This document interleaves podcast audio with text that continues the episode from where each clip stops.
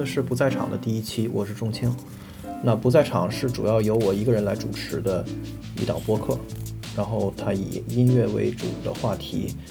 主要是来收容我自己的所有的 obsessions，就是所有我着迷的、着魔的事情，可能也不限于音乐。那鉴于这个播客计划的实验性质，我现在也不能解释太多关于它未来要做什么，它会变成什么样子，因为我现在也不知道。呃，我只有一个非常朦胧的想法。然后关于不在场这个播客的宗旨和我的设想，目前阶段的设想，你可以在不在场的官方网站上，呃，查阅到，登录这个不在场点 x y z，就是拼音 b u z a i c h a n g，不在场的全拼 dot x y z，来查阅这个说明。废话不多说了，嗯，我们就来直接进入正题。这是。不在场的第一期节目，我想聊一首歌，这是一个非常非常小的视角。我今天就想聊这样一首歌，是一首非常老的日本歌，是竹内玛利亚的《Plastic Love》。前两天我刚刚在集合录了这样一首歌的节目，但我觉得聊的还不够充分，用第一期的这个不在场的呃机会，把这个歌的内容再补全一下。所以，如果你没有听过这个歌呢，我推荐你先去听一下这首歌。在你的音乐客户端里面搜竹内玛丽，然后找到它最流行的这个这个最热门的单曲叫做《Plastic Love》，或者它是一个日文名字，你看不懂也没关系，但它肯定是《Plastic Love》，因为这个就是在中国的所有客户端里面最流行的一首歌。如果想听我这期电电台，并且 get 到呃比较完整的信息的话，我推荐你听完这首歌之后，再去听一下我在集合录的这个关于《Plastic Love》的电台。在那在那期节目里面呢，我已经把整个这个。这首歌的传奇故事讲了一遍，这个节目里我就不会再重复这些东西了，我就会直接聊这首歌本身的音乐语言方面的东西。所以，如果你感兴趣这个歌本身的故事啊，还有它目它背后的一些八卦什么的，可以先去听一下集合的那个节目。当然，一言以蔽之呢，就是这是一首三十五六年前的歌，然后在这个二零一八年，就是它沉睡了几十年之后，在从未发行过的这个英文世界里面，在在美国。在英文互联网里，呃，引爆了这个传播，在几个月里，啊，获得了上千万的播放，最后是获得了接接近一亿的播放，然后击败了 U 这个 YouTube 的算法，成为了一个类似于病毒一样的，呃，一个一个传播案例。对，就是一首老歌，在没有任何营销预算和计划的情况下，莫名其妙的。引发了这个推荐算法的传播的这么一件事情。这首歌是收录在一九八四年的竹内玛丽的这个专辑，叫做《Variety》。这张专辑对他来说非常重要，因为它是竹内的生涯转折点。在这之前，他好像出过四张专辑吧，还是五张？四张好像是，如果没记错的话。但是都是比比较花瓶的，不是说不好，但是呢，就是在他和山下达郎结婚生子之前。她一直是一个就是乖巧的一个一个美少女偶像，因为长得非常可爱。然后在日本的这种传统的娱乐行业安排着做什么事情，然后每天上综艺啊，在电视上就当这样一个花瓶。所以她一直没有真正的按照自己的想法去施展自己音乐的这种追求和设想。而所有的这一切都因为她和这个山下达郎的结合，然后结婚生子之后的这个契机。而终于得以实现，他说他成为了一个真正自己想要成为的，呃，一个 singer songwriter，一个美国意义上的这个唱作人。所谓唱作人，就是说他唱的所有的歌都是自己写的，而且他对于整个这个歌的编曲和他的整个的这个色色彩和整个这个专辑的这个设想都有都有自己的想法。然后他可以是一个他个人作为一个创作者的意志的充分的贯彻，一个真正的 singer songwriter 的。一个处女作，虽然他前面已经出过很多张专辑，而且也不乏很成功的单曲，对，所以说这是为什么说 Variety 对他来说为什么意义这么重大？这首歌为什么会在几十年后引爆流行？这个事情没有人知道。我先说一个很大的可能性，就是有可能没有任何原因，不存在任何的原因，仅仅是因为算法 bug 了，就这个算法出了 bug，就给了这个歌莫名其妙的推荐量。而任何一首歌，哪怕它再难听，你只要给足够多的推荐量，它仍然会引发流行，这也是有可能的。但是也有没有可能和这首歌本身有一些关系呢？这一期的不在场，我我我想要和你聊一聊我对这个的东西的猜测。我觉得最直接能够想到的一个点就是怀旧，就站在二零一八年或二零一九年、二零二零年的角度，这个时间点我们来听这个歌，它整个是一个非常非常旧的声音，这是一种非常直觉的判断，就是它非常浑浊。高频非常暗淡，你整个这歌听起来是一个像棉花套子一样的声音，而且混响非常大。混音，如果这首歌是一个新歌的话，那么这个歌的混音和是做的极其失败的，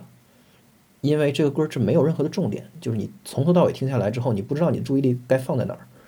所有的这些东西都指向七八十年代的这种操作方式，以及当时的这种硬件和和和工程限制导致的这样一种声音的效果。但是这种直直觉的怀旧。里面还有没有一些其他的东西，和它音乐语言本本身和它编曲又没有什么关系？就是这个是接下来我想要做的一些猜想。有人说这歌能流行，在那么多 City Pop 的音乐里面，只有这首歌，竹内玛丽的这张照片成了 City Pop 和今天的 Future Funk，就是这个 Vaporwave 的分支的一个封面。对，恰恰是因为这个歌符合当代的，就是当下的流行音乐的聆听方式。呃，我对这个观点持正好相反的看法。我觉得它和当当下的这个音乐收听的方式是正好是一个相反的东西，或者说至少是一个和而不同的关系。我我说它的和是和在它的重复，就这歌本身是一个非常非常重复的律动，非常非常重复的 groove，从头到尾一成不变。这个和和今天的反倒是和今天的以鼓机为基础的这个电子音乐是。的这种感觉是很接近、很一致的，所以就是如果你能够被它 lock、被它锁进这个律动里面，你就很容易听进去，就是因为它是一个高度重复的东西。但是呢，这里面的所有细节都是和现在的操作方式和现在的我们的这种呃 best practice 正好相反的东西，就是它的细节和它的色彩。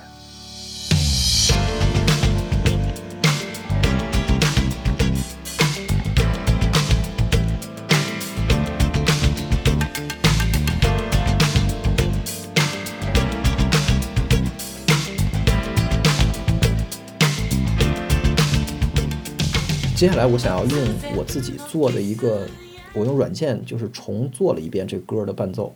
就是大家可以听听看是不是符合我刚才说的这种正好和今天的音乐源相反的这个判断。这歌一上来就是一个特别有趣的和声变化，然后配合着一个强烈的切分，是这样的。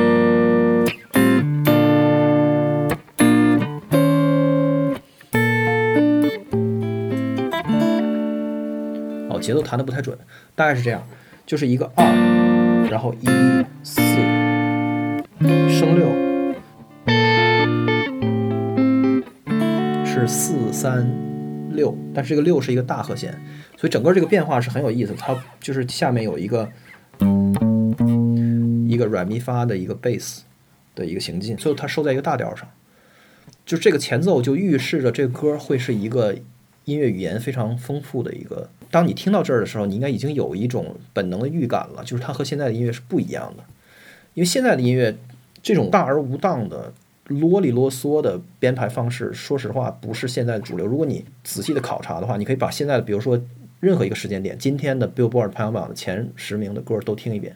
是不会有这么拥挤的编排方式的。一会儿我们在这和声和旋律里面会看到密集和拥挤的和这种啰嗦的程度。适合现在正好是一个背道而驰的东西。然后我们接下来听听它这个歌的节奏。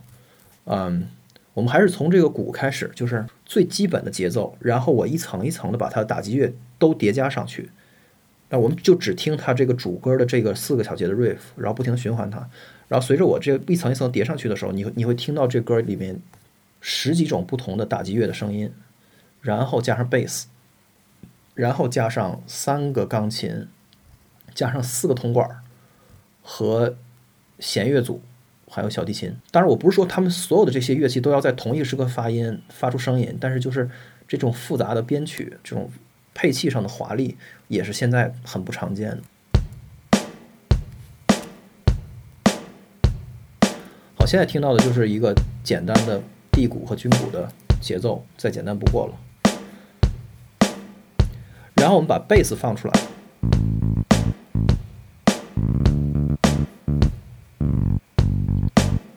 好，然后这时候要叠上另外一个地鼓，我们单独 solo 一下这个。啊，这时候就已经有一个 syncopation 在里面了，就是这两种不同的地鼓，一个是四平八稳在打，然后另外一个是在跟着这个贝斯，在强调这个贝斯音头，然后我们再往上叠加。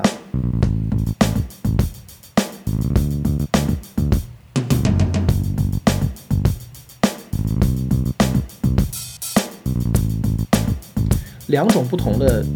这个沙锤儿，呃，一种是这样的，另外一种是，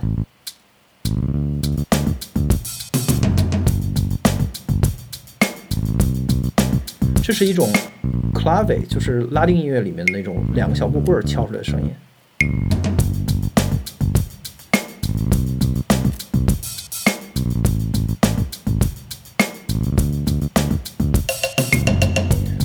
就是结尾一个不在重拍上的这种 wood block，就跟木鱼儿一样的声音，然后再加上这个 cowbell 牛铃，对，就这些东西加在一起是变成了一个它这主歌循环的一个节奏。其实听起来有点像鼓机，对吗？就是特别像在八零八上编的东西，但是还真不是。如果你仔细听这歌的话，它它是还是一个人演奏录音的，但是录起来的东西却是一个非常机械而且非常冗余的。就是信息量过载的这么一个这么一个 riff，但是听起来很很丰富，很丰富。然后我们再把其他的乐器不断叠上来，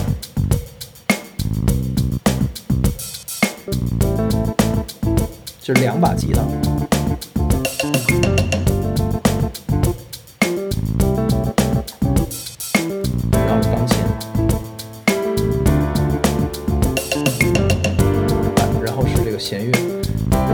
挑一个有弦乐的歌，我们来听一下。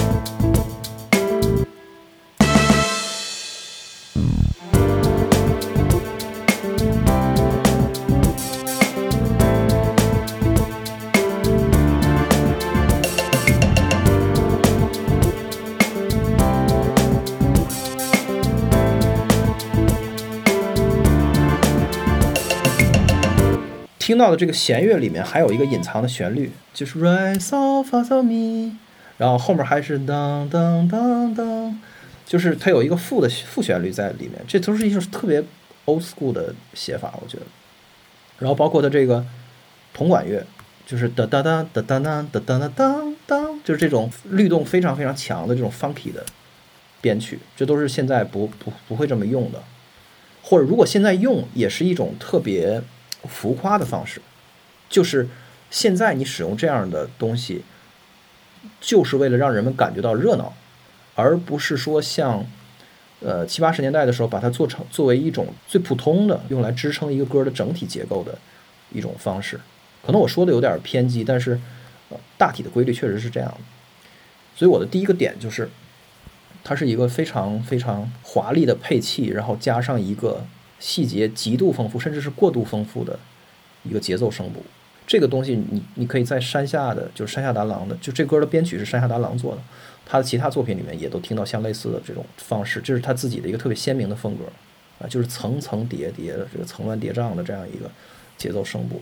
我们再来听一个例子，就是他这个结尾竹内唱，呃，I'm just playing the game, I know it's plastic love，就是我只是在做着塑料爱情的游戏。就是这里面都是虚情假意，这里没有真的，就这个意思。这个声音最后出来是这样的。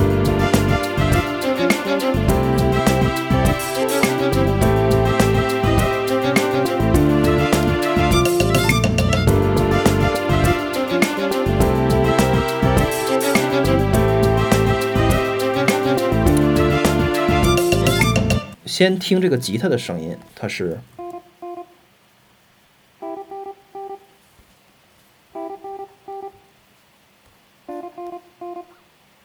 吉他本身就是一个特别切分的声音，然后再加上这个铜管的声音。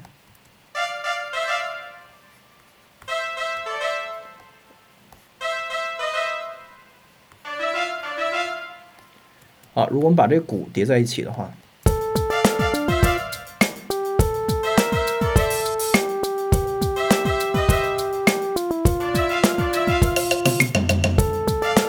再把弦乐加上。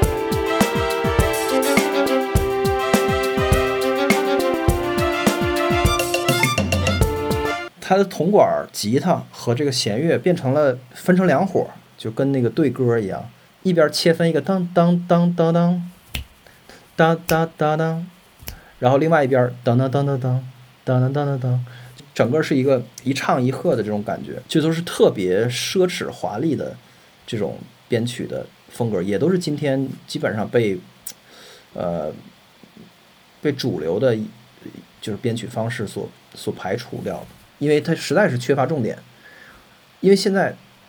我们听到的音乐是特别诉诸于身体性的，就是它必须要引发你强烈的这种节奏感。但如果你的东西特别多的时候，就会变成百花齐放的这种特别丰富的效果。这这个时候就会让人很很迷失，很恍惚，对，就是不知道该注意什么。但这恰恰是就是现在我们说这个 City Pop 复复兴之后，就是大家所迷恋的一种气息。就是在山下达郎做的这个音乐里面，更是一个特别极致的一个特征。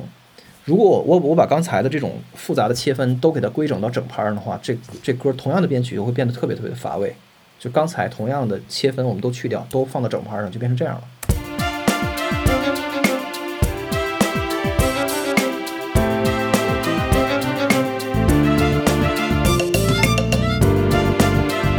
就是完全变得索然无味。所以这个切分这种节奏的变化是至关重要的。就整个这歌最大的特征就是里边这些 syncopation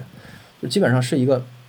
Big Band 以来的整个爵士乐的这种 swing 的一个传统，就是到这歌里面是一个非常发扬发发扬光大的状态，就所有的乐器在彼此之间在拉扯，哎，形成了一种 dynamic，就是一种动态，非常灵动的这个感觉。对，但是这种灵动的感觉却不是一个用强劲的音量和这种就是低频的声音去强调出来，它不是，它就是像一个长卷一样的这样均匀的被放置在这个里面。所以感觉是很不现代，就很不当代的。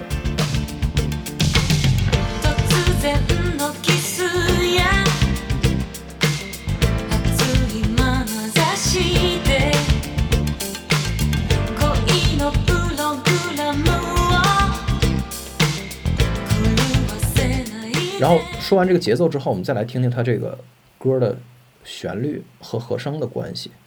这歌的和声中间的进行其实。特别简单，就是一个二五三六，就是，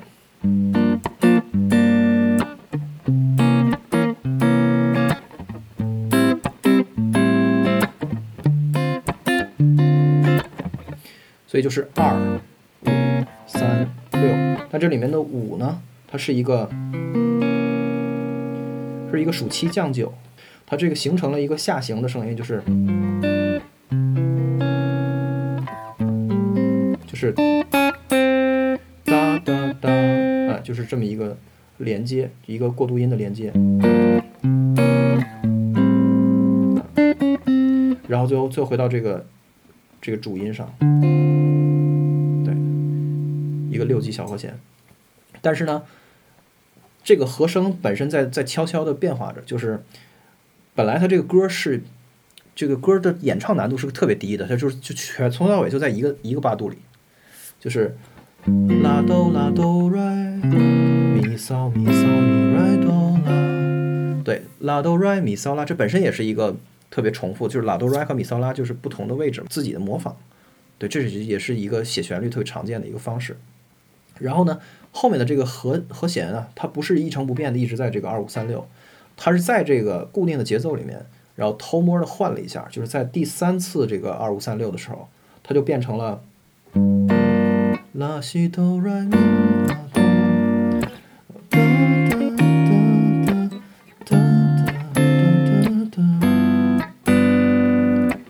对，变成了一个级，然后就不是五级，是一个升六级。这有点像那个 tritone 的那感觉，就是你，因为你下一个是要接到这个主主音上，就是你要接到你的这个一级上，就是所谓的小调里的。一级或者我们常经常说这这个六级，所以就用这个升六级先垫一下，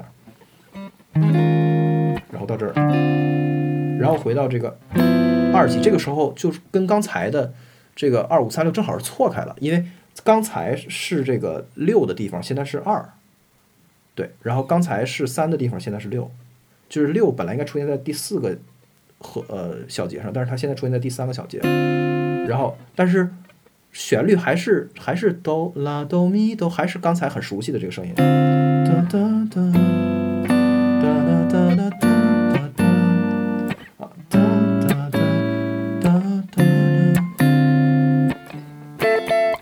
就这样一个偷梁换柱的一个效果，哎，这样一个色彩的变化，就是一种色彩的流动。我觉得这个是一个很有意思的东西。这它也不光是在主歌这里出现，后面还有副歌是这样的，它是一个四五四五这样。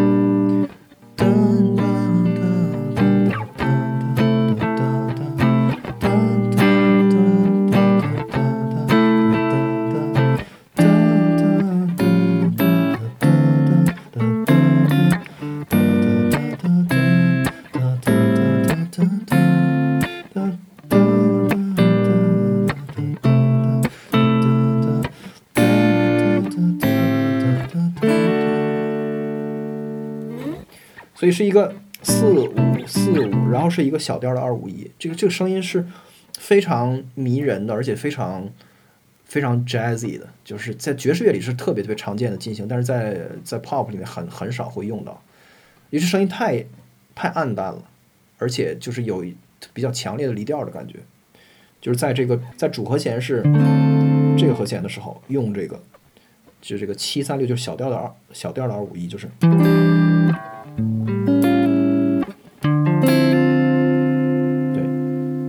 后又再用二五三六给它接回来，哎，又呼又呼应到这个主歌的和的这个和和声的套子。但是你要听他唱的这个部分，还是这个咪来哆啦咪来哆啦咪来哆西，所以就是当他唱的东西不变的时候，他的和声就会变，就是这样。所以你会听到你重就是重复的东西，然后暗流涌动的有那个色彩的变化。就是一种和而不同的这种慢慢的演变的感觉，就是和现在的这种非常直给的这种和强调身体冲击力的这种方式是完全南辕北辙、正好相反的一种。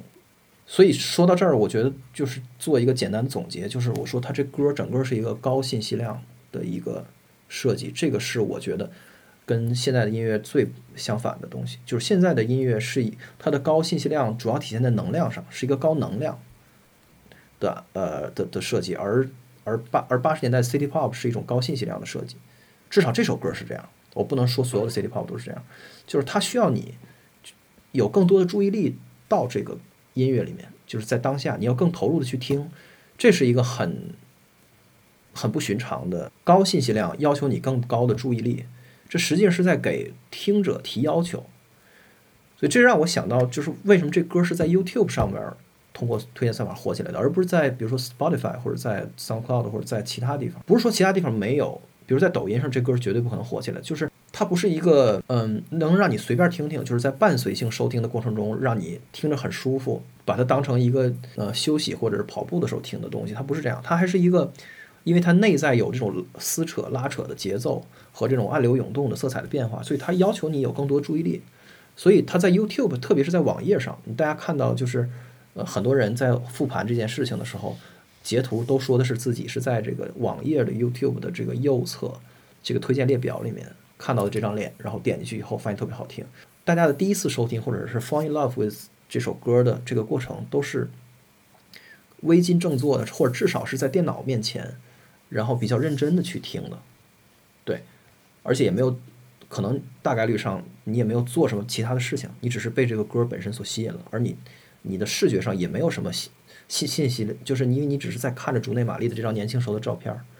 所以你的注注意力就是更多的被放在了这个这个音乐上。我觉得这个是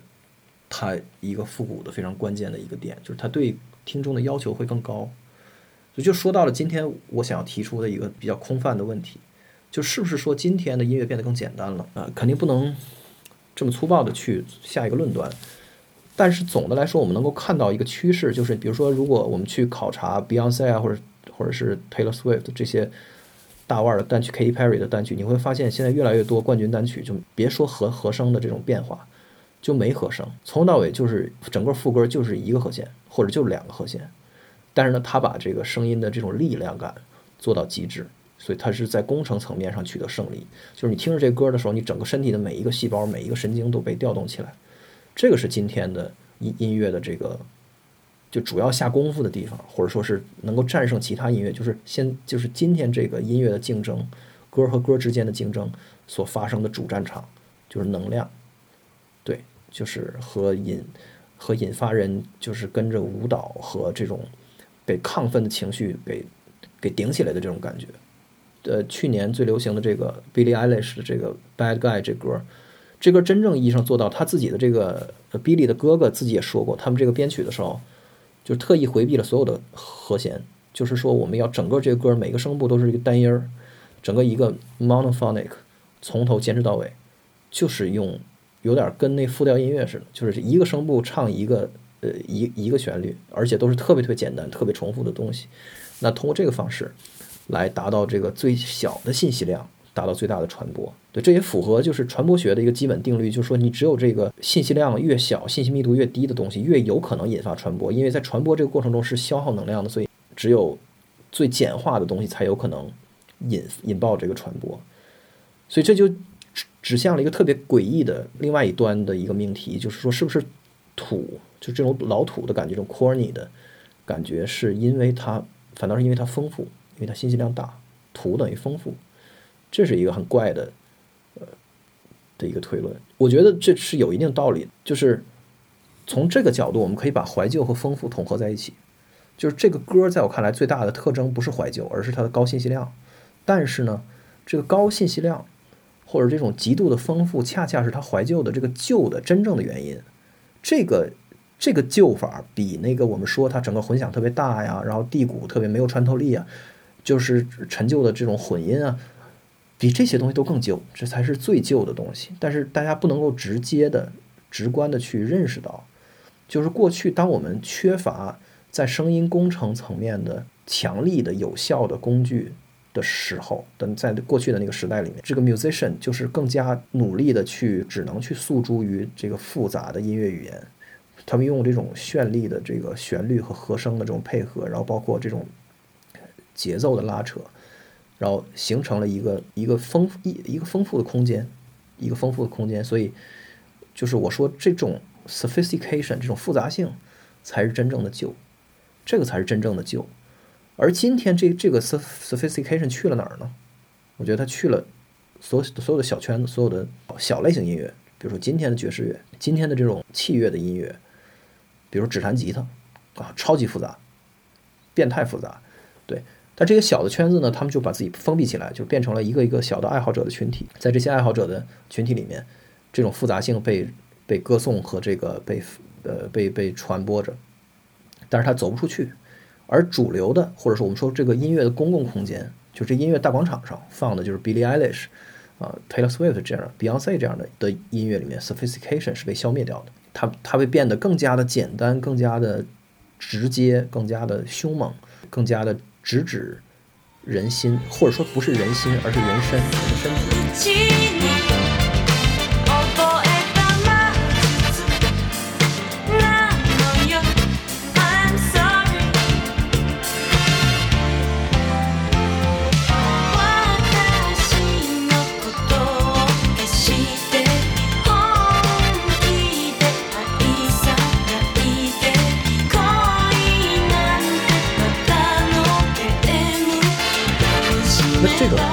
过去的这种丰富，就是特别是在日本，因为我刚才说的所有的这些东西都是都是美国音音乐的传统，而这个丰富性在山下达郎的笔下，在在竹内玛丽的歌里面是怎么能怎么能出现呢？这个大家可以再去就是回想一下我在集合电台里面介介绍的那些他们俩的这个传统以及他们这个圈子的这个特点。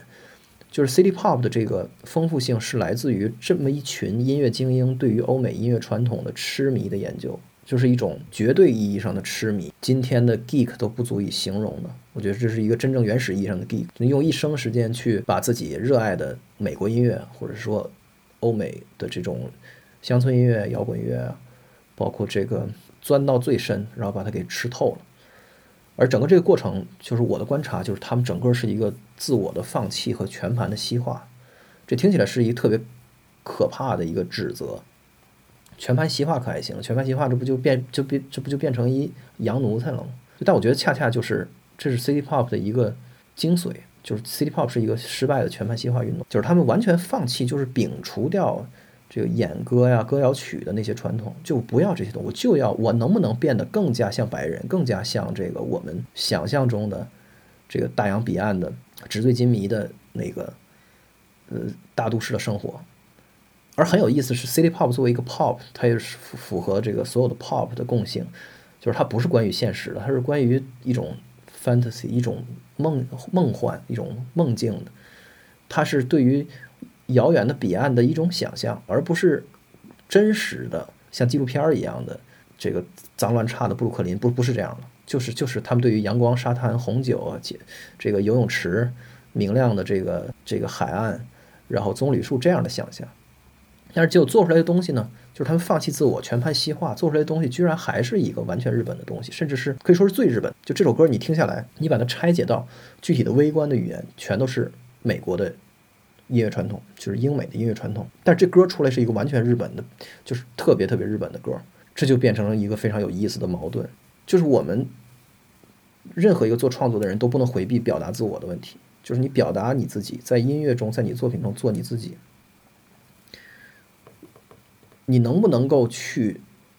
就是跳出你的情感去设计你的这个作品？我觉得这是一种现在被广泛使用，但是我觉得非常要值得警惕的，或者是不好的方式。什么叫跳出你的情感去设计？就是一种和 City Pop 的这种方式正好相反的方式。就 City Pop 是个啥方式呢？我喜欢这个东西，然后我就要去拼命的去模模仿它、实践它，然后把我的这个想象中的那个最最纯的那个。外来的那个东西，那个舶来品，给它实现出来，但是实现出来的结果却仍然是我在这个我完全不在乎我自己，在一个自我放弃的心态下做出来一个仍然是完全是我的东西，所以这个时候就把这个外来的东西和内在的自己就是整统合了，就是这样一个过程。而我说这个跳出你自己去做一个设计的意思是说啊，比如说我现在想要彰显这个中国。伟大的、光辉灿烂的传统文化，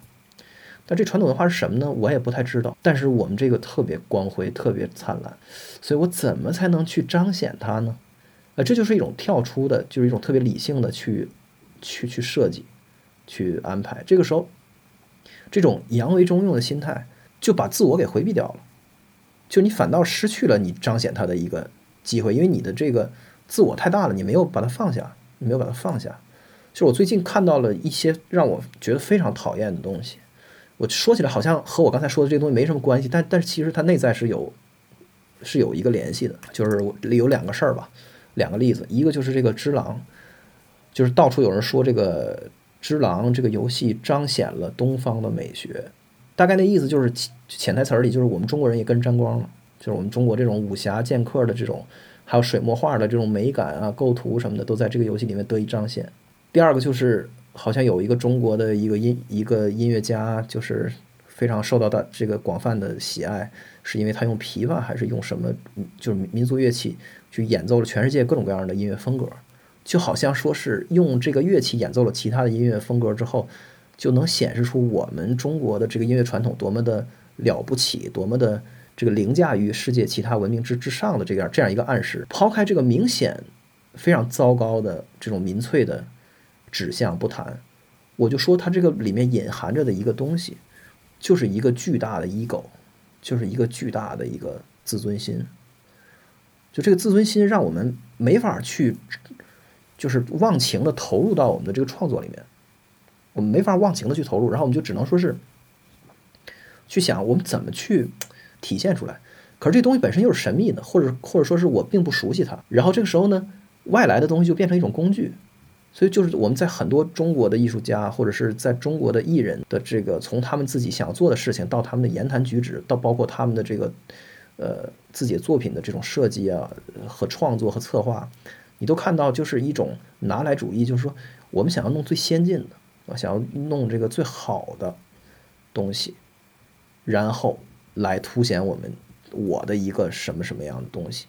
这就是一种完全跳出的一个跳出三界外的这么一个。一个状态，我觉得这是和 City Pop 完完全全相反的一个视角。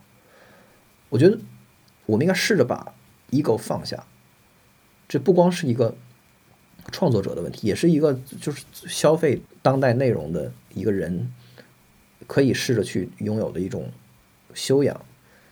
就是不要有太多预设的东西，也不要害怕臣服于强力的美学，就是有一个东西它非常强力，它非常非常非常好。它就是征服了你的那种感觉，这个时候你要保护你自己，你说这个东西是不是也没什么了不起的，或者是我我自己的东西也很棒，然后然后我要跟他去抗衡，这就是一种跳出的思维方式。那实际上你能丢了你自己吗？你是不可能的，就是自己是不可能被真正的就丢掉的。我觉得像山下达郎这样的人，就是这种家里有六万张唱片，然后把这个 Beach Boy 和这个 Brian Wilson 研究到这个程度的人，就把这个 Doo-wop 音乐、整个 Funk Funk 和这个呃摇滚乐做到这个地这么地道的程度的人，都没有丢掉自己。他做出的东西仍然是完全日本的，完全属于他自己的东西。甚至这种朦胧神秘的美感，在几十年后仍然能反过来去逆袭，嗯，逆袭美国。这个自我呀是。丢不了的，就是在你忘我的投入，在你自我放弃，然后去投入到你自己爱的一个的一种美学里面，你是不会丢失的，但是自己会在空洞里丢失，会在空洞里丢失，就是会在一种做作的，呃，一种理性的安排和设计里丢失，因为你会变得不伦不类，你就试图去达到一个所谓的很高超的，呃，境界。就把一个音乐人做成了一个乐评人，这样才是一个丢掉自己的方式。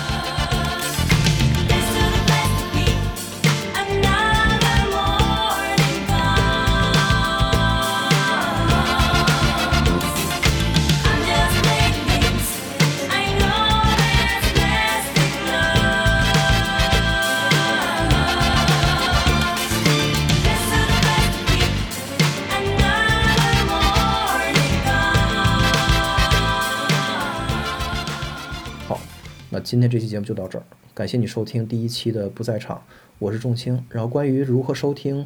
如何订阅、如何和这个节目邮件往来等等所有常见的问题，可以访问我的这个不在场的网站，不在场的全拼点 x y z，不在场点 x y z。